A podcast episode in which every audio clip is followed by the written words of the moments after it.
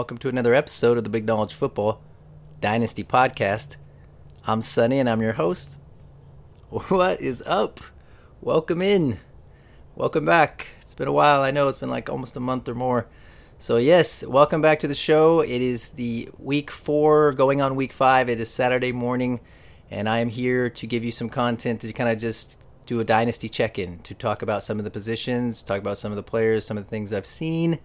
Um, it is kind of strange to be putting out a podcast on a Saturday when there's football coming out tomorrow, but this has kind of been the challenge for me during the season. Uh, during the week, it just doesn't work for me very well. I've always in the off season, I've done my content during Saturday and Sunday mornings, and so I found that you know if I if I ever wanted to put out a podcast, I might as well just sit down and do one on a Saturday.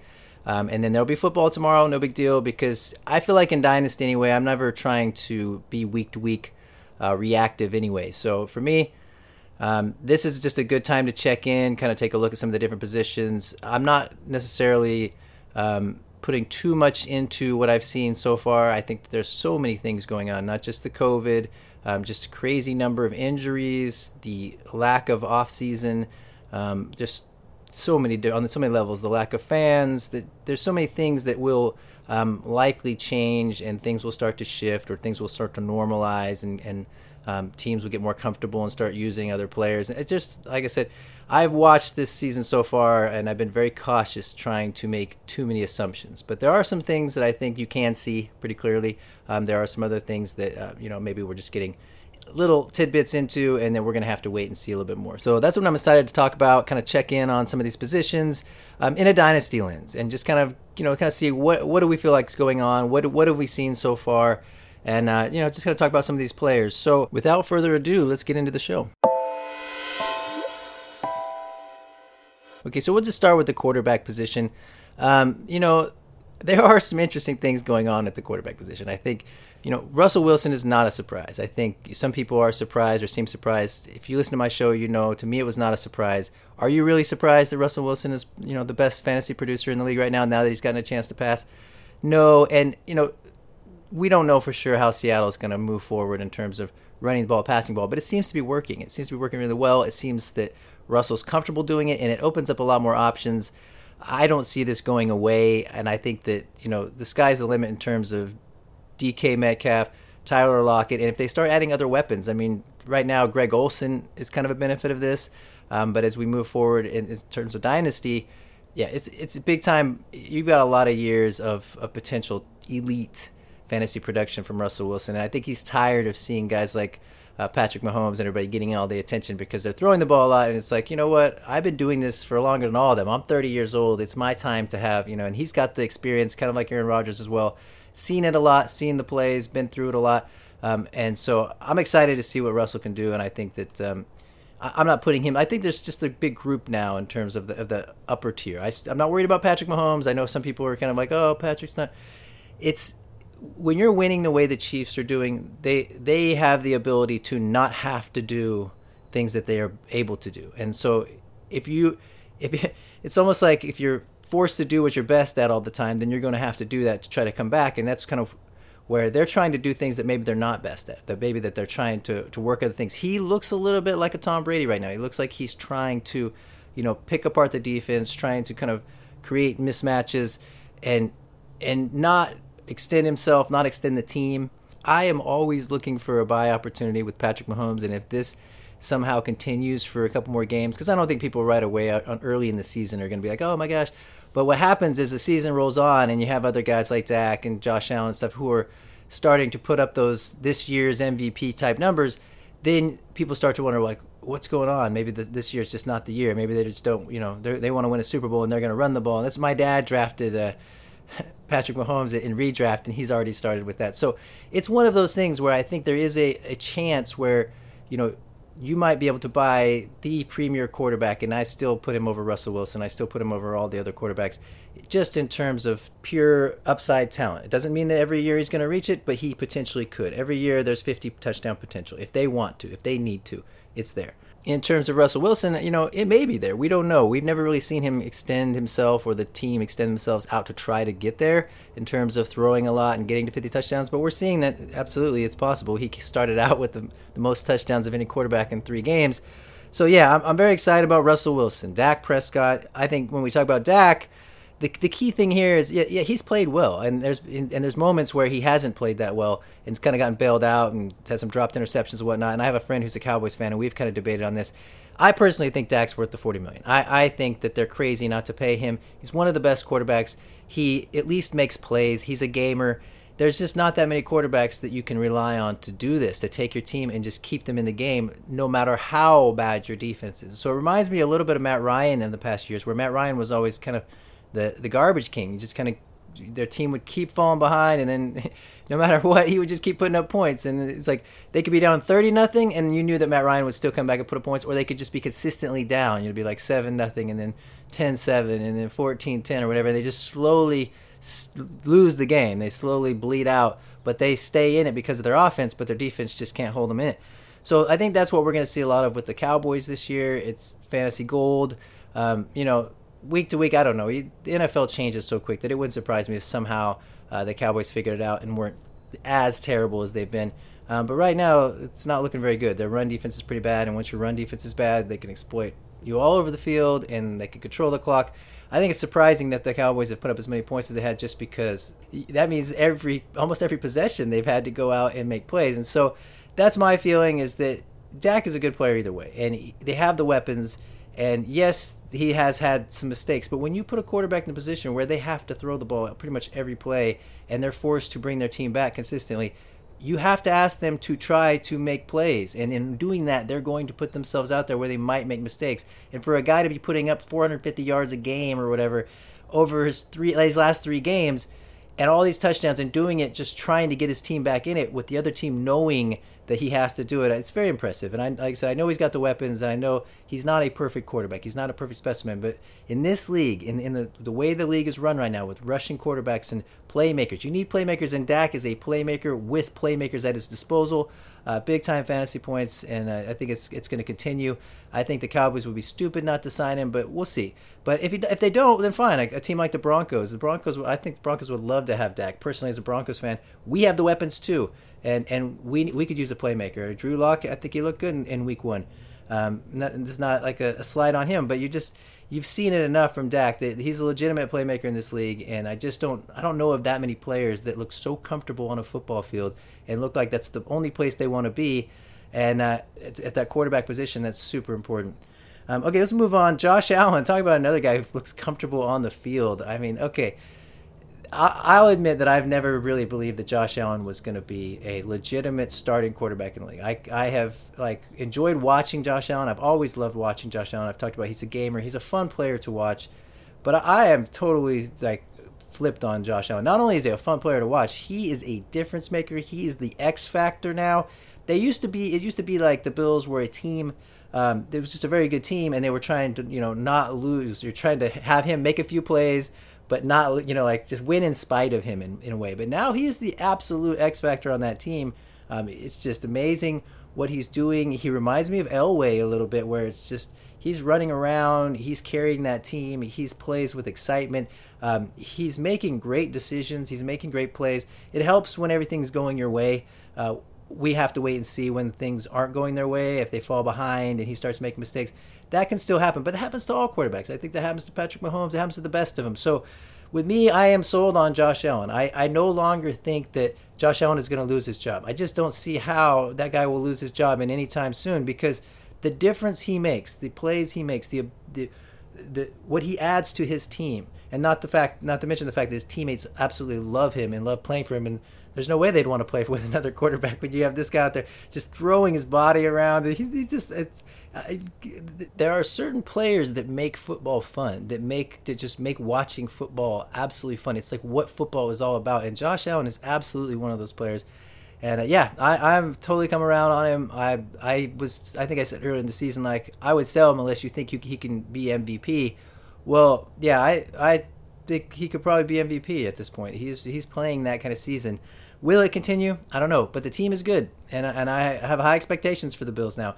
And uh, you know, we'll talk about Gabriel Davis and some other players. Like there's just some good there's some good talent on that team. It's well coached. It's just a smart team, and Josh Allen has just come to you know he's coming his own. And uh, like I said, there's not too many people with his talent. We've always known he had the talent. It was always the processor, the accuracy, I haven't seen him make very many bad throws. I mean, there's some, there was some there. There's still some, like I said, it's it's a lot easier when you're when things are rolling your way. Um, but same time, I'm impressed. I, will I'll buy in now. I'm I'm buying in. I'll, I'll take that ticket of Josh Allen. Um, not at the price it's going at right now, obviously. Like right now, he's there's just no you can't go buy Josh Allen, but you know things there's ebbs and flows and at this point i'm always looking at like do i believe in the long term do i think this guy's going to be says i've always kind of hedged on the no i'm not so sure josh allen's going to keep this job in the long term uh, but now i don't see how he loses a job. This is a winning team. This is a guy who's a complete x factor player with all the talent you could ask for and he's a gamer. So absolutely buying in on josh allen. A little absolutely late to the party as well. Um, a guy i'm not late to the party was aaron rodgers. So aaron rodgers yes you know he's he's who we thought he was. Uh, it's you know I guess everything was just about this running offense and what they did last year, but you know it's I'm excited to see that this is really what what's going on here is that they're they're finding a good medium balance that they realize that the pass and the run work well together and that Aaron Rodgers can be his super efficient super deadly self um, even at a better level when they have uh, an effective running game and so yeah I'm, I'm all in on Aaron Rodgers besides the fact that he's like 37 years old or whatever. He's getting so old that, and he's had injuries that this is almost a time if you do have him and you know somebody wants to buy him that you might consider selling him only because you're going to get that market value that you've been kind of waiting for, and uh, it's. It, you know, I said it's probably going to continue. I think he's going to be great. So I'm I'm holding, especially in teams where I need a good quarterback and I have a quarterback and their their pass kind of scoring type setups. Absolutely, I think you know he's he's got plenty of life left in those that arm and legs. And it seems like the coaching staff is in no rush to move on. The Jordan Love thing sounded like it was kind of disaster from the beginning. He's not even the backup quarterback, from what I understand. It's Nick Boyle. So yeah, that I think that's gone for now. But we never know. Things can shift quickly. But I don't see a winning team moving on from a Hall of Fame quarterback just because they drafted another quarterback. That quarterback can sit and wait, and you can do whatever. It's, it's just a first round draft pick that they used. Whether they wasted it or not, we'll find out. Okay, not going to talk at length about some of the other quarterbacks as we go down. You know, Kyler Murray has been underwhelming, if you ask me. His, his legs have really put up fantasy points. So if you're in a in the fantasy league and you own him with where the rushing is key, then he's still producing for you. But in terms of just watching the football, I, I feel like there's still a lot of room to grow. He it, maybe part of it is his height and stuff, but I find that he just does not like to be in the pocket enough. He doesn't feel comfortable in the pocket. He doesn't navigate the pocket um, nearly as well as you'd like. He has the arm talent. He has the accuracy. He has playmaking ability. He's incredible on his feet. Um, I've always said this. He's like a one-man football team, and he is. He's still all of that. Um, but in terms of the development of the passer and everything, there's still some work to do. The timing stuff. It's the the, the, the offense needs that timing and rhythm, and to get everybody involved and to keep it going and, and kind of know it's going to be consistent. So maybe this is a good time to talk about the rookies. Joe Burrow. we've only seen really two of them. So there's Joe Burrow. Tua. We haven't seen Tua. We've seen all but Tua. We see two of them all but Tua. Doesn't even make sense. But yeah, okay. So we've seen Joe Burrow, and I'm very, very excited about Joe Burrow. I there's some limitation we see. I think that he does not like to stretch the field. We've automatically seen John Ross out of the picture, and and some of that I'm sure is on John Ross. When I watched him, he made some boneheaded errors and just not in it. But also, it just doesn't seem like the type of target that that Joe Burrow likes. He likes his tight ends. He likes throwing to his kind of slot or real reliable, more underneath type targets he he very much has that Brady vibe where he will pick you apart. He will needle you. He doesn't mind just continuously kind of taking what's there, taking what's there. But so but in the long run I love it. I love it. I think he's got the accuracy. I think he's shown playmaking. He got ripped off on on a interception touchdown thing where it should have been a touchdown his tight end just didn't take it in. So a lot of different things going on with Joe Burrow. You got to love he's throwing 300 yards a game already he's really just looks like everything that you could want from him. Their offensive line is concerning. They looked a little bit better the last game. That's my biggest worry. Is not Joe Burrow, but maybe the surrounding pieces. If you go and you Andrew Luck him, um, it's possible. He's you know he's a big kid and he's strong and an athlete, but we just see how quickly these guys can deteriorate if you just don't allow them any protection. If you force them to just constantly be doing it.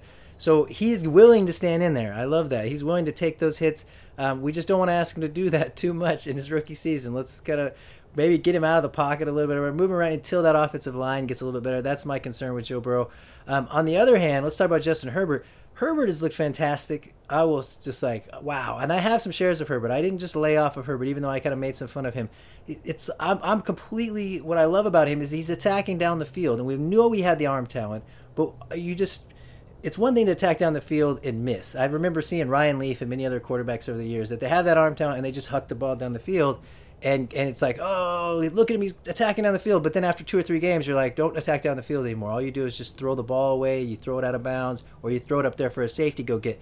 But not Herbert so far. He's attacking down the field, and the ball is getting there, and it is getting there like just with swiftness. He he's got a cannon of an arm he looks very poised in there. He did not look. He went toe to toe with tough teams too. I mean, that's the thing. He's in there with Mahomes the first time around, and the last. I mean, they are they're literally playing legitimate games for playoff type battles, and he's out there, you know, kind of thrown out there without any kind of warning and everything. And maybe that was the best thing for him. He didn't even have to like think about it. He just got tossed to the wolves, and it's worked so far. And, and I'm very impressed with him. It's just like I said, he's he's always had that athletic ability. He's got the arm talent, like a Josh Allen. He's got the skills. You just wanted to see if he could do it on the field. You could see if like he could put it together. And so far, so good with Herbert. So definitely an exciting time. Now we just got to see if Otua uh, can round it out and make the the whole QB class just a really solid one. As we look back at the other QB class, let's let's just move to that. Where you got Haskins just got benched. Yeah, there's some there's some bad quarterback kind of you know look at even the Baker Sam Darnold class, I'm feeling very kind of eh, you know Josh Allen is the, is the best of that bunch right now because let's let's just talk about Baker. I've watched Baker and I, and I feel like Baker um, is very much a floor play at this point. It's just all he is. You know, even on a good day when he goes out there and he's effective and he's got his swag, um, the, the yards aren't really there and there's not much for rushing potential. So I just don't see a huge ceiling for Baker right now, and it, maybe it's part of their offense. And if they, you know, if things changed, yes, he started running a more pass-friendly offense. I could see where, you know, there's potential for more, but in a way, it feels like there's a reason that they've shifted this offense because the quarterback they have isn't built for it. That the the idea that we're going to build the Oklahoma offense around Baker Mayfield here at the Cleveland Browns, I think is no longer the case. I think it's and Stefanski and, and the whole you know future of this team i don't know. But i'm just saying in terms of looking at baker i think we know more that what we have and it's maybe more gardner minshew.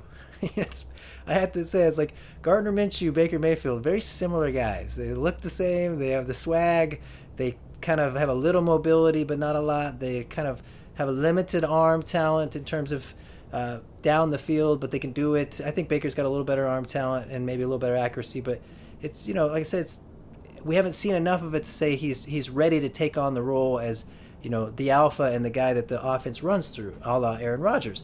No, Baker right now is a floor play, and so we have to accept that. I don't have many shares. I think I'm down to one share, and I don't. He's he's in a two QB league where I might just have to ride him. So you know, just use it, use him as best I can. But I don't. I, like I said, I'm not feeling super optimistic about any kind of um, upside, upper tier quarterback play from Baker Mayfield. Now, there are a number of quarterbacks here, like Teddy Bridgewater, um, even Tom Brady. Some of these guys have just gone into new situations. This the team has not fully worked out everything going on. I just think that we have to give it a little bit more time. I don't necessarily think we'll see much more from Teddy Bridgewater. I do think we what we see is what he is. I think it's always been what we've seen from him, and so why would we expect to see something different? Uh, the idea that you know it's the Matt Rhule and the the Joe Brady idea that oh this offense is going to be amazing. That you know there was this seed that was planted that there was that potential of that. But I now I think we see it is a good offense and they are smart. But there's a limitation to the upside of a player like Teddy Bridgewater, and uh, I think that's where we know what we have in him. Um, we we do want to give it a little bit more time because they haven't really utilized DJ Moore or even Curtis Samuel that much, and those are their bigger play threats. And so you would think that uh, if they can get the ball to them more, then maybe Teddy B's numbers would go up a little bit just in terms of letting other people make plays for him.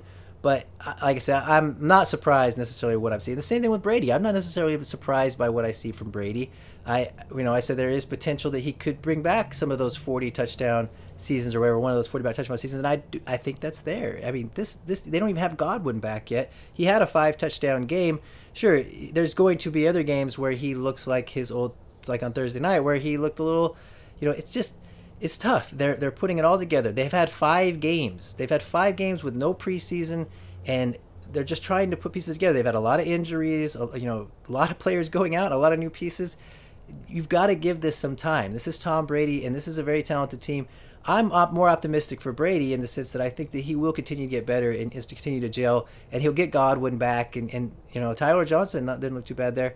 So yeah, just some some things here moving along for Brady that that we need to give it a little more time, and yet at the same time he's already shown enough that he's fantasy viable. Now, not uh, not top tier, but but I think he's close. Actually, he's in top, he's at top he's top seven right now or something. Yeah, I think you know, it's I don't think he's top five potential, but there's definitely top ten potential there with Brady. It's just he's he's a definite starter as long as you know there's there's no other quarterback. There's a lot of quarterbacks who aren't you know breaking out or their teams are you know there's just week week in week out year in year out we have so many things to adjust to and this year is not only no exception but it's just so much more amplified that we have to take that into account that you know, I remember so many seasons where there's like different stages of the season, and the first four games is one stage, and the next four games is another stage, and then, and so we're already just in this early stage of one of the most un like just unpredictable seasons you could possibly have. So just stay patient, try not to over overreact to things too much yet.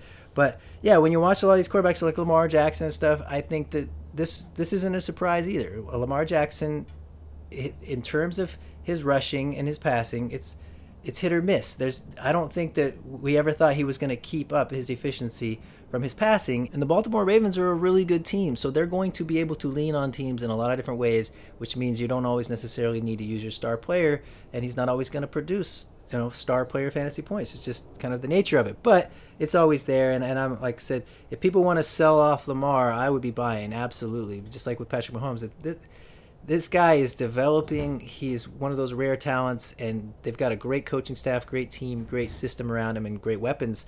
He's just building a arsenal of weapons that he's going to be able to use when he needs them. Okay, so the biggest disappointment for me by far is Carson Wentz. I just don't know what's going on there. I think he looks like somebody who should be replaced at this point. If, if it wasn't for the fact that the talent around him is kind of not very good and everything is kind of falling apart as well, um, but he looks like he's pressing. He looks like somebody who's a little bit in over his head, and it just doesn't feel like the leader the team needs right now. It feels like uh, he has lost his confidence, and and you just when everything's going bad like the way it is right now, you feel like you want a quarterback who kind of calms everything, steadies everything, and he doesn't feel to be doing that. He feels, feels like it's he makes it worse. That it's kind of he's flailing around and things just like yes, he takes him down the field at times, and he's been keeping him in games, but it also it's like at any moment he could cause another mistake. It just I don't know. I, am really kind of curious what's going to happen here with the Jalen Hurts. We've seen signs, um, you know, in the past, just a couple years, that that something was going on with Wentz, and yet they signed him. And you know, and we've also seen his near MVP start to the to the one season. So there's just like there's these polar sides that's been really confusing. And then he comes out this year playing the way he is. Now, granted, like we said, this is this is early season, COVID season give it a little time. Obviously, the Eagles are giving a little time, but it is strange. It's definitely ominous start to the season for Carson Wentz, and uh, for for me, definitely the most disappointing. If you have him, I wouldn't sell him yet, just because you're, you're he's as low as you can get, and people's confidence is really low in him. Um, people are trying to like figure out what to do with him in terms of starting him. Even I saw people benching him. I played a team that benched him in a two QB league, and they started like a running back or something, wide receiver. They started as positional player over Carson Wentz. That's how much confidence they had in him. So, yeah, that's where it's at right now. And uh, there's there's a lot of other disappointments. There's other quarterbacks. I'm, I'm not going to get into them. We've got to move on. There's other positions. I will say that like you, you see Cam and the Cam hype. I, I think that you know the thing about Cam for me is just that he needs Josh McDaniels to run that that very like slick offense that they're doing, and, and it works. Is it going to be productive every week? I don't think so. I think that they're going to like. There's going to be weeks where Cam is just going to lose you games because they're just the offensive game plan is not going to have him out there doing that much unless he gets like rushing touchdowns or whatnot. But there's other weeks where what I like about it is that it allows Cam's mobility to be used without necessarily just having him run all the time. Like he's 31 years old, and if even if you want to get him through this season, you need to kind of conserve him and have him out there using that mobility, but not just using it to attack the defense by running all the time. But what they're doing is they're using him to kind of get him out of the pocket, and it's it opens up a lot of things. He can run or he can throw it. He can kind of there. I like what they're doing. McDaniels is setting it up so that Cam's mobility um, might actually kind of create some longevity for his career. That that you get the right system in place for a quarterback like that. You don't have to have him running every play. You don't have to utilize that brute strength and unless you're down at the goal line or you need a first down. You use it for key moments, but you don't just like keep running the, him with the ball or you're going to lose him. You're going to run out of time with him before too long. So, but you use that mobility. He's quick still. Cam's still very quick and, and pretty fast for a big dude. And uh, get him out of the pocket, get him rumbling around, get him to make space. And then it's just playground football. Then guys are running around and you see all kinds of plays being made after the fact. And so, yeah, I'm, I'm excited to see what can happen there. I also, like I said, I'm I'm not buying in terms of the long term. I, I just I feel like what I'm seeing, I don't I, I I'm curious to see where this goes, but I, I would be shocked if they paid Cam a lot of money after the season. If they were like, "This is our future quarterback. This is how we we plan to build our team." Maybe it depends on how the rest of the year goes. But him getting COVID is definitely kind of a wrinkle in that. And, and just when he comes back, they're, if they're winning games and and he's able to like continue to gel and his arm strength and everything's there, then yeah, maybe. But I like I said, the, the, what kind of money? What kind of money are we talking about? You're talking about Bill Belichick and, and, and a running quarterback. So that, that's where I go. Okay, this is, I really feel like this is a one year rental, and so in terms of dynasty, it's still very much an, like a layoff and kind of just wait and see. Unless you get him super cheap, I, I'm I'm looking at him as just a, it's still kind of a questionable. Um, asset there's there's questions there as to where he's going to end up and where and like what his long-term future is okay let's talk running backs now I want to talk first about the rookie running backs. I think this is one of the more interesting conversations just because it's it feels like most of the top guys have been disappointments. The only guys who haven't been disappointments are like Joshua Kelly, the fourth rounder, and the undrafted guy James Robinson. But but these guys, while they've disappointed, it's not necessarily like they've gotten the opportunities to even show what they need to do or what they can do in a lot of situations. It's more of their opportunity share has been the disappointment. But let's talk about them anyway because I, I do think it's interesting. Um, let's talk Jonathan Taylor first, since he is the guy who's got the most opportunity, and I haven't been overly impressed with him. I'll be honest with you. I think Jonathan Taylor he looks good. Of course, he is a bell cow type back, but I think it's interesting just because you saw how quickly the first week I was like, oh my gosh, they are going to throw the ball to him a ton. Like maybe I was completely wrong. Maybe he can catch, and maybe he's going to just be the total package. They're not going to use Nyheim Hines. But as the weeks have went on, you started to see his passing share is going down but what's more kind of it's not disappointing. He's fine. He's a good player, but he hasn't like busted on the scene like an Adrian Peterson or something where you're talking about his run prowess and everyone said, "Oh, he's got the greatest vision and oh, he's he's just this elite talent. He's so fast. He's just going to break off these giant runs." What I find about Jonathan Taylor and it's what I kind of felt about him in college is you talk about the numbers. You go, "Oh, stats, stats, stats, stats." And everyone talks about the metrics and how he was the greatest in college and that's how they always compare him to the greats. But when you watch him, you're talking about Wisconsin, and there was always giant holes, and he never he was never the quote quickest back. He had that speed, but he it never felt like when he had to just like get through little spaces that happened. It always felt. I remember when they went against Ohio State. That was one of the key signs to me. They played J.K. Dobbins and they played Ohio State, and Ohio State's about as close you're going to get to an NFL defense, and they shut him down. They shut Jonathan Taylor down, and while J.K. Dobbins had a much better game, it just felt to me like there was this maybe it's you can't say he's bad, but you can't say he's Superman either. That there's there are definite limitations to a player like this. Not only has he not got the pass catching, not only have we seen some fumble concerns, and we hasn't we haven't seen it in the NFL, but we've saw a little bit of the lack of burst or just there, there's something not translating. And so I see that a little bit now watching him because he should be dominating more than he is. That's just my feeling. I, now I might be biased because I passed on him, and so but I'm not seeing that great of things from D'Andre Swift and the guys I passed on him for. So to believe me, I'm not standing here telling you like, okay, I made the right call. I think pretty much any of us who drafted running backs in those early parts, right now we're a little disappointed, whether it's J.K. Dobbins or Cam Akers, you name it, even Clyde Edwards-Helaire. So let me finish my point on Jonathan Taylor, and then we'll move to Clyde Edwards. So Jonathan Taylor, I just feel like he's good. He's a good running back. But if we already see limitations in catching passes, and we're not seeing him be this elite, just breaking out once he got the 15, 20 carries, then he's going to be a good running back, and I think he's going to be a good player. But I don't necessarily know that he's going to be the top five running back or top three or Zeke or any of these. Not, I haven't seen that from him. I remember when Zeke showed up on the scene, Zeke was punishing people from the moment he got on the field. He was letting everybody know he had arrived. It was preseason. Zeke was was like laying fools out. I'm telling you, Zeke showed up and was like, "No, no, no, you guys don't know how to play football. Let me show you how it's done." And he came in, and everybody knew like, "Oh, this kid's legit." That was his first step on the field. And so with Jonathan Taylor, he just hasn't done that yet, and that's not to say he can't. Um, but I just there were certain little signs, and that's one of them. So let's talk about Clyde Edwards-Helaire a little bit because I'm pretty disappointed in Clyde as well. I have to say, what I just don't see the strength in his running.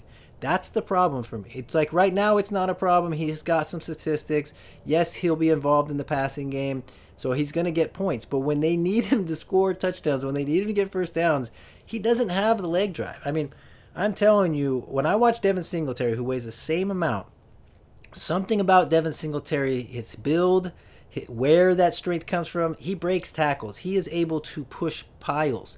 And I watch Clyde Edwards, and it's just that he doesn't. He can't move one guy sometimes. And so that's very concerning to me just because what does it mean in the long term for him? You can't have a bell cow. You can't have an elite top tier running back whose team doesn't trust him with short yardage. It just doesn't happen because what happens is they're finding somebody else to complement him.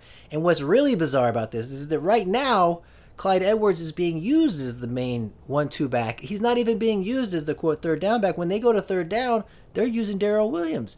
So what is it about that? It's uh, certainly not the pass catching. I think it's the pass blocking. I think they don't trust him to protect Mahomes. So I, I don't know. Like I have some Clyde Edwards there, a couple shares that I got, and I'm not feeling like terrible about it. He's on the Chiefs, and he is their main back, and they've shown that they want to use him. They've used him since week one again, putting him up there with those top five right now in terms of long term dynasty value is very hard for me until I see more. Until I see his ability to really like break tackles, to be the guy that they rely on to get in the end zone, it's concerning. It's a little bit concerning.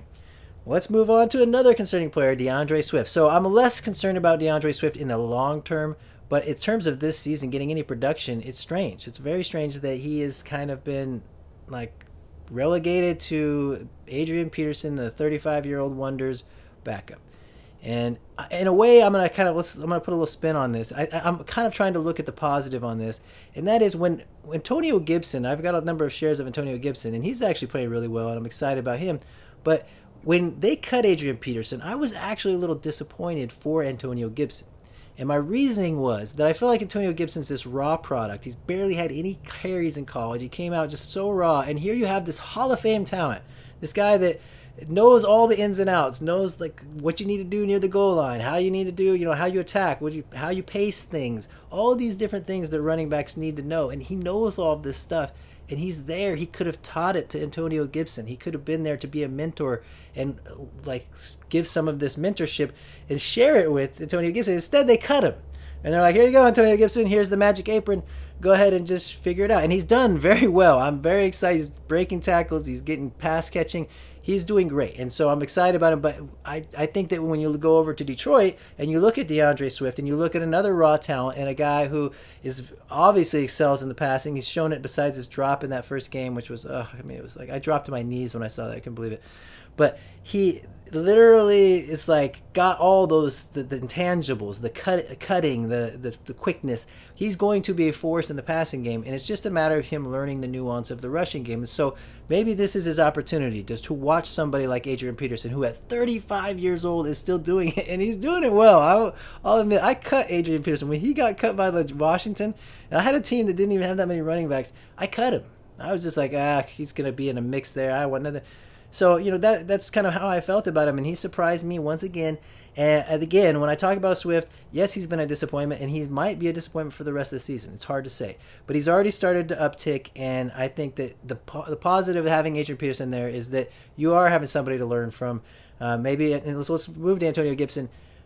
Whatever it is that the coaching staff's doing, he looks great. He looks like he knows how to navigate. Uh, the holes and all that. So I'm really impressed with his ability as a quote running back, especially with his limited use as a running back in college. So that's very exciting. I think that for a guy to produce um, on a team that's not very good is another positive sign. So that's why you need the pass catching, but he's also running the ball and getting opportunities and running for touchdowns occasionally. So that, I think that's exciting for him. Another guy who's playing on a losing team and and rushing. Let's just talk about James Robinson. There's James Robinson. He is kind of like the talk of the season so far. I talked about him a little bit. I actually was like, I, I was kind of disappointed. I think to have to hold on to him is what I said because I had him in a number of leagues, and now I just wish I, you know, it's always like you get. I think I have four or five leagues. I have him, and it was like I wish I had just had him in more, but it's it's tough because as soon as now that I, I do believe in him, I think he's a good player. I don't think he's that fast, that quick, but he's got like some of that the balance, the vision. He's got some of the, the things that you actually need as a running back. And when I look at a guy like James Robinson, there's a steadiness to him and a steadiness to way he runs uh, that feels less likely to get hurt. You know, you talk about Saquon getting hurt. There's a thing about Saquon I've always watched that, that drives me crazy. He hates contact. He hates to get hit. And when you hate to get hit, you do weird things. You'll, you'll see him like maneuver and shake and jiggle, and he puts his body in a lot of weird positions. And it's not to say it's all his fault on that, but I mean, he dislocated his elbow literally the play before tearing his ACL, all the same kind of move where he tries to, like, he doesn't want to just lower his shoulder and kind of. Where with James Robinson, you watch him and he's just kind of uses his body as a battering ram, and he'll take that two yards and just kind of uh, run into some guys. And he's gotten used to that, and he doesn't have, like, any flair to him, but he's kind of stable and condensed and, and he just kind of moves forward. And so it's interesting because I've tried to trade for him. I've reached out to people and trade for him after I've kind of saw him in the first game and said, this guy's going to be their starter. I, I am curious to see what happens, you know, when the dude comes back from COVID, which has been on the longest COVID list. I don't even remember his name anymore. The guy that was that the the Armstead, Ryquell Armstead. What he's been on COVID for four weeks or something. So I'm curious to see what happens when he comes back. Uh, but I really think it's just James Robinson's job. It looks like they're very comfortable with him out on the field, and they've got him signed for a three-year contract. So it's three years, two million dollars. So he's already, you know, they've got a very cheap asset.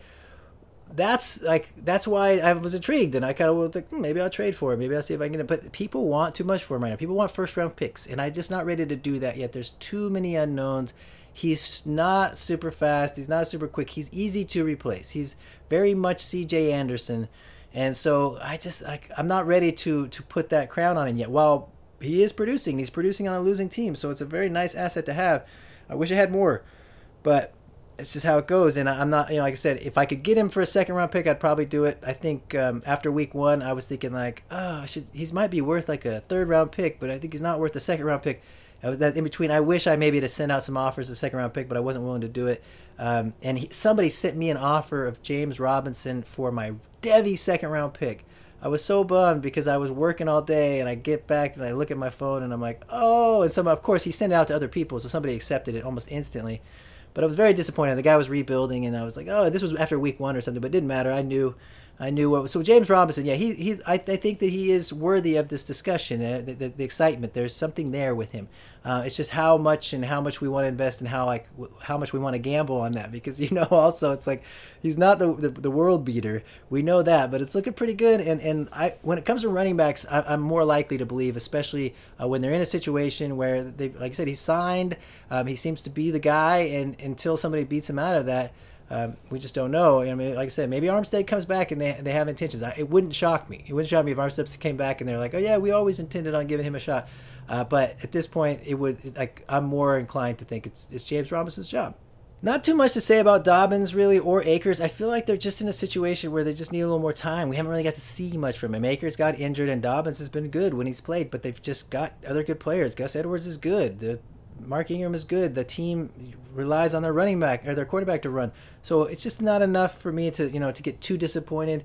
But at the same time, it's not obviously when you invest that high draft capital and you're hoping for some production, you're seeing other running backs like James Robinson, Antonio Gibson out there helping people win their fantasy games, and you're sitting there with J.K. Dobbins going, "Come on, man, come on, put him on the field, show what he can do." It might be a year or so, and but then just remember that that that asset is there, and he's not taking wear and tear. That's the other thing that, I always talk about with running backs. It's like remember that the guys who win week two, three, and four don't necessarily win you in the playoffs in week 13, 14, 15. And so sometimes I see my best players, I see them out there on week three or week four, and they're just getting lots of carries and lots of production. And then I'm going, I don't even need it. I don't need this production right now. Stop giving him the ball. You're going to get him hurt, you know, that kind of thing. So there's different levels to this that I don't necessarily mind if my players are sitting on the bench. Maybe Mark Ingram gets dinged up, and then, you know, Gus Edwards gets hurt week 12 or something, and all of a sudden, right come playoff time, guess who's ready for the key role and and they're in the playoff hunt trying to get a bye week or something so they're relying on their run game and all of a sudden you have you have the league winner he just didn't win you leagues you know games during the season but he won you those key games at the end of the season so again not going to spend too much time and energy worrying about it. now one guy i am a little worried about just in terms of the guy i love aj dillon it's concerning to me just because I, I loved the fact that he got drafted in the second round. I love that he got the draft capital, and I thought it was a sneaky kind of cover play you know, covered him a little bit. But it didn't really cover him. People drafted him highly because of that capital. They've assumed, oh, it's his job next year. And now Aaron Jones comes out and says, no, no, no, I'm one of the best running backs in the league. See, about, think about Aaron Jones, and I love this about Aaron Jones, is that not only does he catch passes, but he catches passes down the field, way down the field. He might be the one of the few running backs that's running routes all the way down the field. You, you see Aaron Rodgers unload a ball down the field, and you're like, that's Aaron Jones. That's Aaron Jones down the field. He does a wheel route. He does some other stuff. They they use him, and so when you see these other running backs getting signed, the, the trend has been to pay your pay your running backs, and it doesn't seem like they're getting signed to outrageous contracts to the point where a guy like Aaron Jones, who's versatile in the passing game, has stayed healthy now for over a year. I find it very hard to believe that they're not going to sign him. And if they sign him, then golly, what are we going to do with AJ Dillon? Daryl Williams looks pretty good too. Are they going to get rid of him? I don't know. It's just frustrating because I do believe in the talent of AJ Dillon, and I was excited to see him get drafted in the second round because that showed that his talent is there and that he's not some just big workout, you know, big old lug of a guy who can't play football. I think he can catch. I think he can play. I think he can be a versatile running back. But we may not find out for a while. We may need injury. I just don't know. So that one's a little disappointing only because I think Aaron Aaron Jones has been fantastic, and I think Aaron Jones has earned himself the right to talk contract with the Packers, and it wouldn't surprise me at all. In fact, I think they probably will sign him. They'd be smart to sign him. And here we are sitting with AJ Dillon, just going like, next year, next year, no. So, don't love it. Uh, Kareem Hunt's another one that I'm. I was like, I bought Kareem Hunt at the beginning of the year with for Deebo Samuel. I traded him, and then I was really thinking like before Chubb got hurt, I was thinking I really want to add some more Kareem Hunt because not only this potential for this Chubb thing, but now, but the the fact that he seemed to be getting the role when they were losing, uh, when they were behind, he got a lot of the pass catching, and he was getting a decent number of carries. On the side of that, it just felt like there was this window where you could buy him for a reasonable price, but that window is gone he's going to be the guy for the rest of the season. If you know, and Chubb might come back and, and steal his thunder right at the end anyway, and and that would be no bueno. And so there's just like yeah, with with Hunt, it was like this window, and now I feel like it's gone. But maybe next year they did re-sign him. Maybe when Chubb comes back and Chubb is strong, and everyone just thinks that the Hunt's relegated to that side kind of role, then I then I might be intrigued again to try to purchase it for the right price because he's a player. He's just a good football player, and he catches the ball, he runs the ball, he's productive. That guy is always productive. He gets in the end zone. He gets, you know, talk about like the Chiefs. I, am sure the Chiefs probably wish they had Kareem Hunt right now. Give me Kareem Hunt over Clyde Edwards in terms of trying to get that first down, trying to get the short yardage stuff. That I think that is definitely an argument to be made there. I can almost honestly ask like do you would you prefer Devin Singletary or Clyde Edwards-Helaire? In terms of on which team they are, I'll still take Clyde Edwards-Helaire. But in terms of what kind of football player they are, I don't know. You can't you can't tell me that uh, they're that much different of a player. Really, the Singletary and Clyde Edwards, how much different are they? If anything, Singletary's shown a little bit more in the pros so far. Okay, let's keep moving. Um, my biggest defeat, the biggest L I'll take this year is is Jerick McKinnon. And it's not because I talked a lot of smack about everything. I just disregarded him. I like literally didn't think about Jerick McKinnon. I, I passed on him a number of leagues uh, where he was just there, and I thought, oh yeah, I don't, you know, I don't, I don't really want to invest. In, people would buy, you know, invest more, like draft him higher than I would, and I'd be like, yeah, yeah, that's a good one. I'm glad somebody took Jerick McKinnon. Yeah, he's been great. He's been fantastic. He looks like uh, just, you know, he looks strong. He looks motivated. He looks healthy. And uh, yeah, I missed on that one. You just never know. After a guy's been out of the league for two years and, and kind of kept getting injured, I and, and even when he was healthy, he was like the freaky SPARQ metric guy. But he was always so good at pass catching out of Minnesota. But when they gave him that chance as that lead role, he didn't take it. It's not like he seized it. But people can grow. People can you know kind of learn. And it seems like he's not only grown and learned, but he's just like has a fire burning in him. So yes, I'm, I'm all I'm not saying all in on Jerry McKinnon, but I definitely think that he's impressive, and I think it's going to matter because like to to, to Mostert owners because I own some Mostert, and I think it's going to affect him. Even when he comes back, he was looking great. He's running for 80 yard touchdowns and fastest guy in the league or whatever. But it's still, it's I think McKinnon has shown that they can use them both. That there's going to be a little more because um, Tevin Coleman didn't earn that. I don't think that Tevin Coleman necessarily earned that, and so way down on Tevin Coleman. I don't know that he comes back to anything. The rest of those guys like Jeffrey Wilson, JaMycal Hasty, and everything might have to rely on injury. But yeah, until McKinnon shows anything else or gets hurt or something, I think he and then Mostert comes back uh, looking very good. Okay, one last guy I want to talk about is Mike Davis. And the reason I want to talk about Mike Davis is for a specific reason.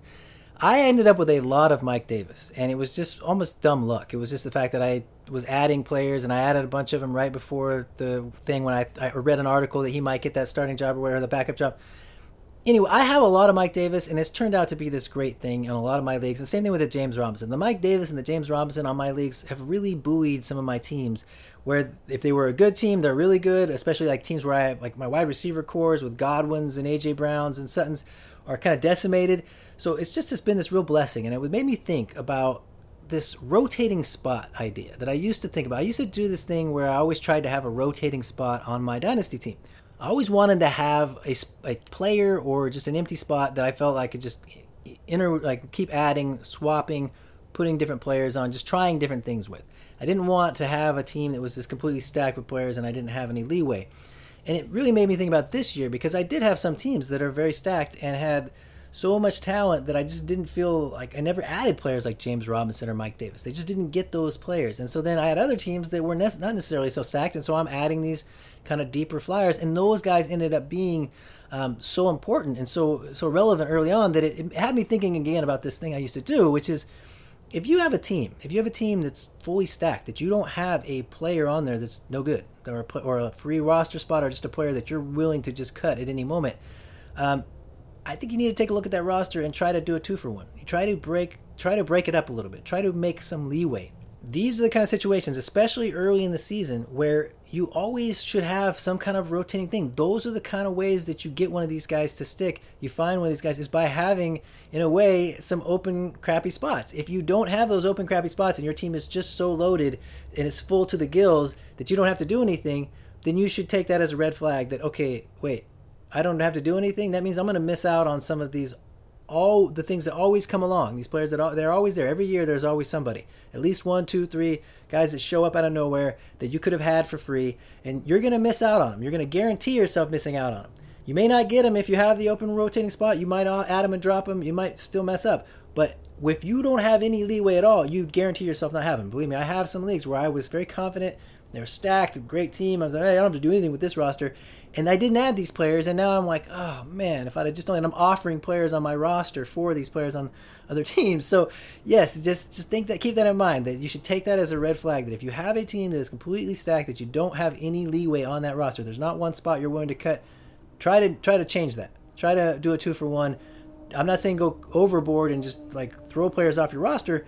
I'm sure you can find something there that you can combine, that you can add, some kind of piece that you can move, whatever that you feel comfortable with that even if it's not the biggest win ever, it's allowing you this freedom that is super crucial in dynasty and in fantasy football, especially in fantasy football and just like the winning leagues year to year. Because like Mike Davis, he's probably not even going to be there for the playoffs. But right now, it's a nice piece to have, and we just don't know what decision making Carolina's going to have. If they continue to lose, will they decide to bring him back, uh, McCaffrey? That is. Are they going to decide? Okay, we can give him a little more time. You know, he could come back and re-injure it. Um, now you know also that Carolina has seen something in Mike Davis. He's played pretty well. So now they might want to mix him in a little bit. They might want to hold on to him as a backup. He might get another job next year. There is some value there, and at the same time, there's definite value right now during the season. None of that can be had if you didn't have a little leeway to add a guy like Mike Davis, because nobody's thinking Mike Davis is super great. I, I even talked about him. I talked about like I think I'm going to hold him over a Dion Lewis. I'm making like that kind of call. What what deep last roster spot backup running back am I going to hold on to? And in and I held on to Davis. I'm very happy to have done it, but it took having a team that didn't necessarily have every position a player I wanted. I really wanted to keep. I had to have a position of leeway. So I wanted to bring that up because I think it's an important point. I think it's something to keep in mind, um, just to kind of always keep moving forward and knowing that you're not going to know all the players. There's always going to be some, some surprises, or you're just not going to have the room for them all. So you've got to kind of be kind of churning, have to have a spot, at least one maybe two or three, depending on your style of play. If you want to do a lot of roster moves, you can do two or three and just kind of con- continue to consolidate those top players so that you can have a, a multi churn. That too, but either way, I think you got to have some sort of churn going on there, some sort of rotating spot. Otherwise, you leave yourself at a disadvantage, even though you think your team is stacked. Okay, we are going to talk a little wide receiver and a little tight end, but I saved those for the end, and I saved them. Obviously, we don't. There's not a lot of time left in this because I honestly, there's just for me with the wide receivers, there's so much going on Um, there's a number of injuries, so many guys that are banged up, and some of the injuries are you know significant, like season-ending injuries. But there's also like guys just with knee injuries, concussions, hamstrings, things that we don't know how quickly they're going to work back, which is just really hard to tell. We're not going to be able to, you know, predict anything for season, and then we just have to look at them as, as the player we know they are in terms of dynasty, or at least we think we know they are. And so most cases, I think I know who AJ Brown is. I think I know who some of these guys who are not on the field for me right now are. So there's not a whole lot for me to dive into in terms of wide receiver. I think the, the biggest takeaway for me is that there are a lot of wide receivers um, that are just produ- producing kind of hit or miss numbers. It's week to week. Uh, there's just so many guys that I think you just have some. You try to get yourself some good players who have good quarterbacks and good situations, and then you're going to have to accept that there's going to be weeks like Calvin Ridley last week, who was just a zero. Here's a guy who was the number one wide receiver, and just like zero, nothing. I'm like, what? Calvin, what is going on? And you know, so you just don't know. And I feel the same way kind of about tight ends. Um, I feel like this is another one of those with tight ends where you know, I think of Irv Smith and how much I've invested in Irv Smith and Dynasty, and he hasn't done jack yet. And it's so tough. I still believe him as a player. I still know he's going to produce at some point, but I have to hold him. I have to hold him for year after year. It's going to be this year. Rudolph's out there playing, and who knows what their offense is going to dictate next? Is he going to is he ever going to get on the field and be a valuable fantasy producer? I don't know, but I believe he can be, and so I'm going to keep holding but it's frustrating. It's really frustrating, and that's where tight ends can be maybe the most frustrating because then you see guys. I have a number of shares now of Al, Mo Alie-Cox and Drew Sample, guys that I never thought I would own in fantasy. I never thought you'd convince me that Drew Sample was worth owning, but the moment I saw Joe Burrow out there tossing to CJ Uzomah 15 times, and the moment Uzomah goes down and he's just throwing to Drew Sample 15 times, it's like, oh, you got to have him. I don't care if he's a great athlete or not. That guy's going to be getting peppered with targets. So, you know, week to week, year to year, like I said, positions are tough. And tight end position, when you're talking about how long it takes to develop or just situational usage, if a team really wants to throw their tight ends and all these different things, you know, Noah Fant, is he going to be good? I don't know. He looked good at times. He looked dominant. But, you know, it's like, ah, you know, it's all about them wanting to, like, the quarterback has to want to throw to him. There's so many things about tight ends. And you at Robert Tonyan is one of the top tight ends right now over the last couple weeks. He's been carrying teams. So, you tell me. I don't know. I'm a, that's basically what I'm gonna tell you. When it comes to tight ends, I think you need a number of them. I think it, there's a real argument to be made um, that just just try to get yourself one of those top guys, and then you don't have to worry about it. You know, I love the teams where I have Travis Kelce, I have Darren Waller, George Kittle. Um, in some of my tight end premium leagues, you try to get those guys plus some other names. But guys like Gesicki and stuff, like I have a number of Gesicki, and it's one week he's great, and I get so frustrated. I'll have Gesicki and Jonnu Smith and a number of other guys who any given week can be good, but I don't want to start all of them. I want to start one of them and then I choose the wrong guy, and I'm like, dude, oh, so that you know, it's like I want to start wide receivers at my flex. I want to start running backs at my flex. I don't want to be starting tight ends, but sometimes that tight end could be the right flex play. But I, I feel like I oftentimes miss. Um, it's just very hard to predict when it comes to touchdowns, especially with tight ends. There's so many touchdowns, and that guys like Jimmy Graham, you know, they're he's going to have some good weeks. And again, I would look either top tier, so you don't have to think about it, or try to just you know scrap up some of these guys off the waiver wire. Uh, continue to pile up four or five guys and see if you can make it work. But don't get too down on yourself if you keep missing, because I think it's just part of it. It's hard. It's hard to you know unless you're starting multiple multiple tight ends, you're gonna have to just choose one. And week to week, Gesicki could have 130 yards and eight catches, or he could have you know one catch. So I do like Gesicki talking about. Let's just mention him for a second. I, I heard some people kind of saying, oh, you know, he's not he's not as good as whatever, and I was thinking you know, they were double teaming him, or there was the, the they were pretend double teaming him and stuff. There's reasons why he didn't get looks in that game, and there's there's rare tight ends they can put up eight catches for 130 yards. I mean, you look what Kittle did. There's certain guys that they become a weapon in the passing game to you know above and beyond your just traditional tight ends, and so that's where I think Gesicki is definitely capable of that and we've seen it already a number of times, and he's still young and so talented. So yes, I'm I'm very excited about Gesicki. It's just it's frustrating when you're trying to start him, and you have Irv Smith and Chris Herndon and Mike Gesicki and Jonnu Smith, and I'm like they're all startable on certain weeks. Except you know, so I don't know. Herndon's been a disappointment, but I still believe in him as a player. I think that uh, he's just the, the, the situation the, the the Jets. You know, we didn't talk about Darnold, but I've been disappointed with Darnold. I'll admit there are plays that Darnold makes that are absolutely amazing.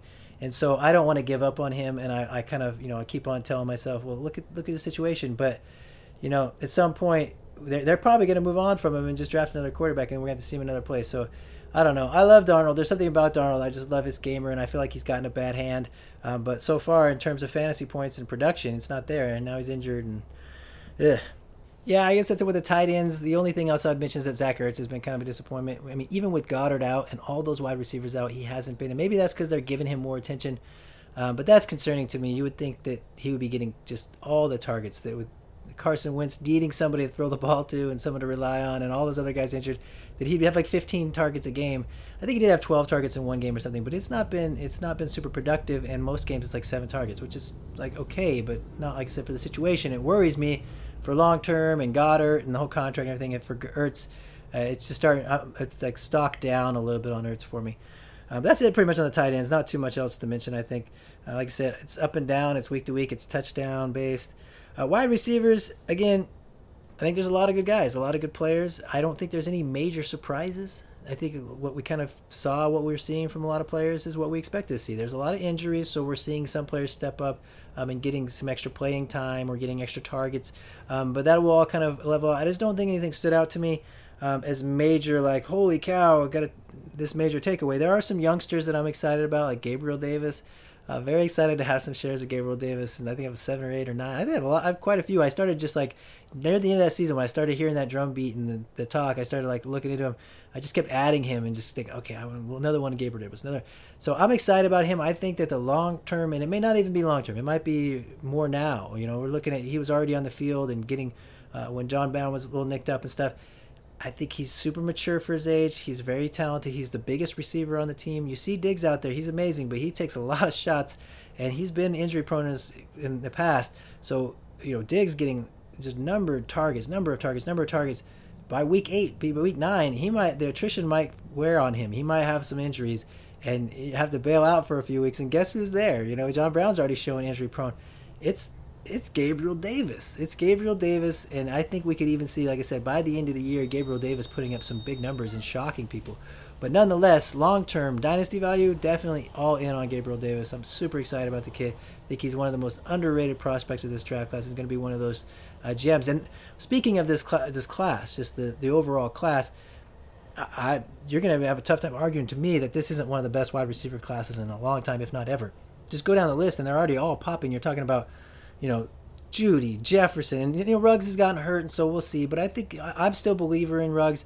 You know, we've got to see with this offense how much they want to use him. It's definitely the Darren Waller and the running backs and everything. So Ruggs, he might just be that that kind of the the deep threat, kind of pull the defense away for a while. But there's talent there that he can do a lot of other things, and so I'm still believing him as a player.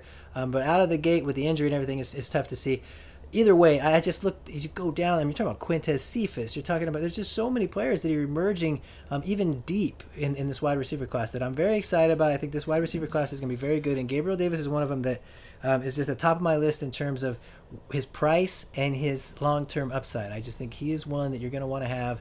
Um, especially we're talking about Josh Allen, and Josh Allen is no longer concerning me with him just not being able to hit his targets yeah, there'll be times when he misses, I'm sure, but Gabriel Davis is a deep threat. Gabriel Davis is a big guy. He he's going to be a favorite target uh, when he gets on the field. He already kind of is.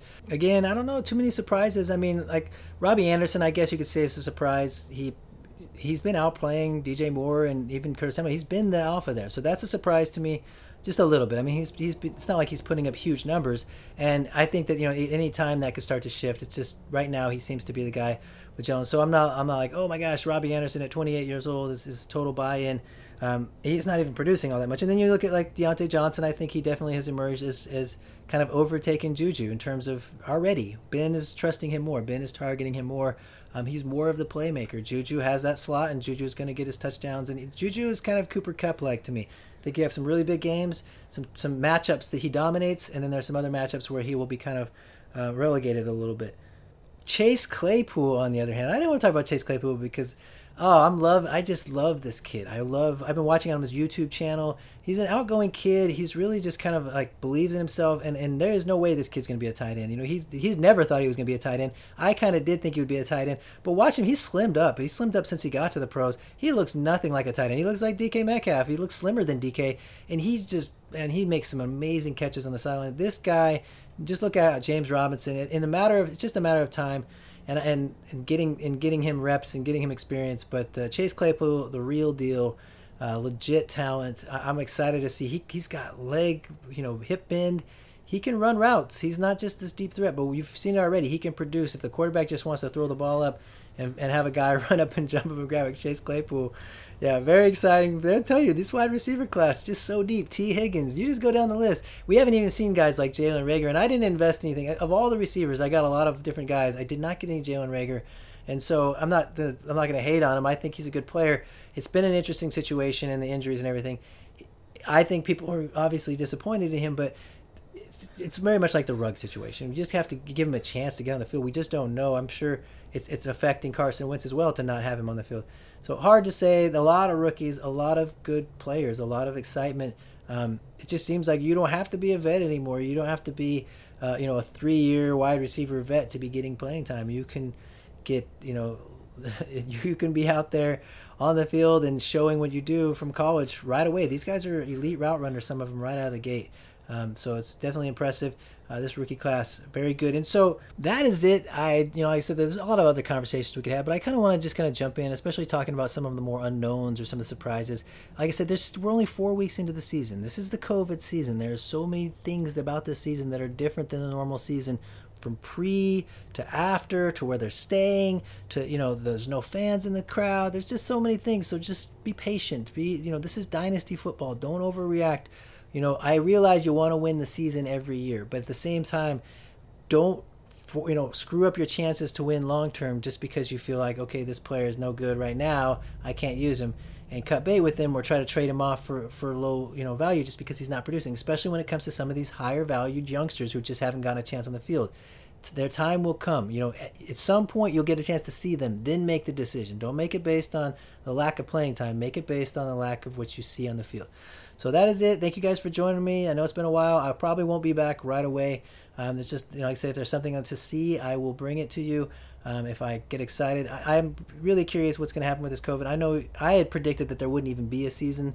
So obviously, when, when we got through three weeks without any COVID things, I was shocked. I was I was like, wow, we need to make Roger Goodell the head of the COVID commission for the United States. Like I was seriously like, how are they doing this? This is incredible. When you look at the college universities with like 27% and 30% infection rates and everyone's just completely affected and yet the NFL had zero cases. I was thinking like, what is going on here? But now we're seeing it pop up. They seem to still be doing a good job of juggling, but it's going to get very hard. I don't know how they're going to do it. But I'm hoping, I'm hopeful. I'm, I'm definitely a lot more optimistic than I was before the season because I've seen it now and we've made it through some football. So it's great. I'm very excited. There's going to be football tomorrow. And then, like I said, this, the football's moving. I'm not expecting people to listen to this podcast till probably in, into the week or whatever. It's been, it's been a while and I just figured it's kind of like a quarter season check in. Nonetheless, I hope you're doing good. I hope you're staying safe. Hope you're staying positive. Uh, thank you all for listening and we will talk to you soon.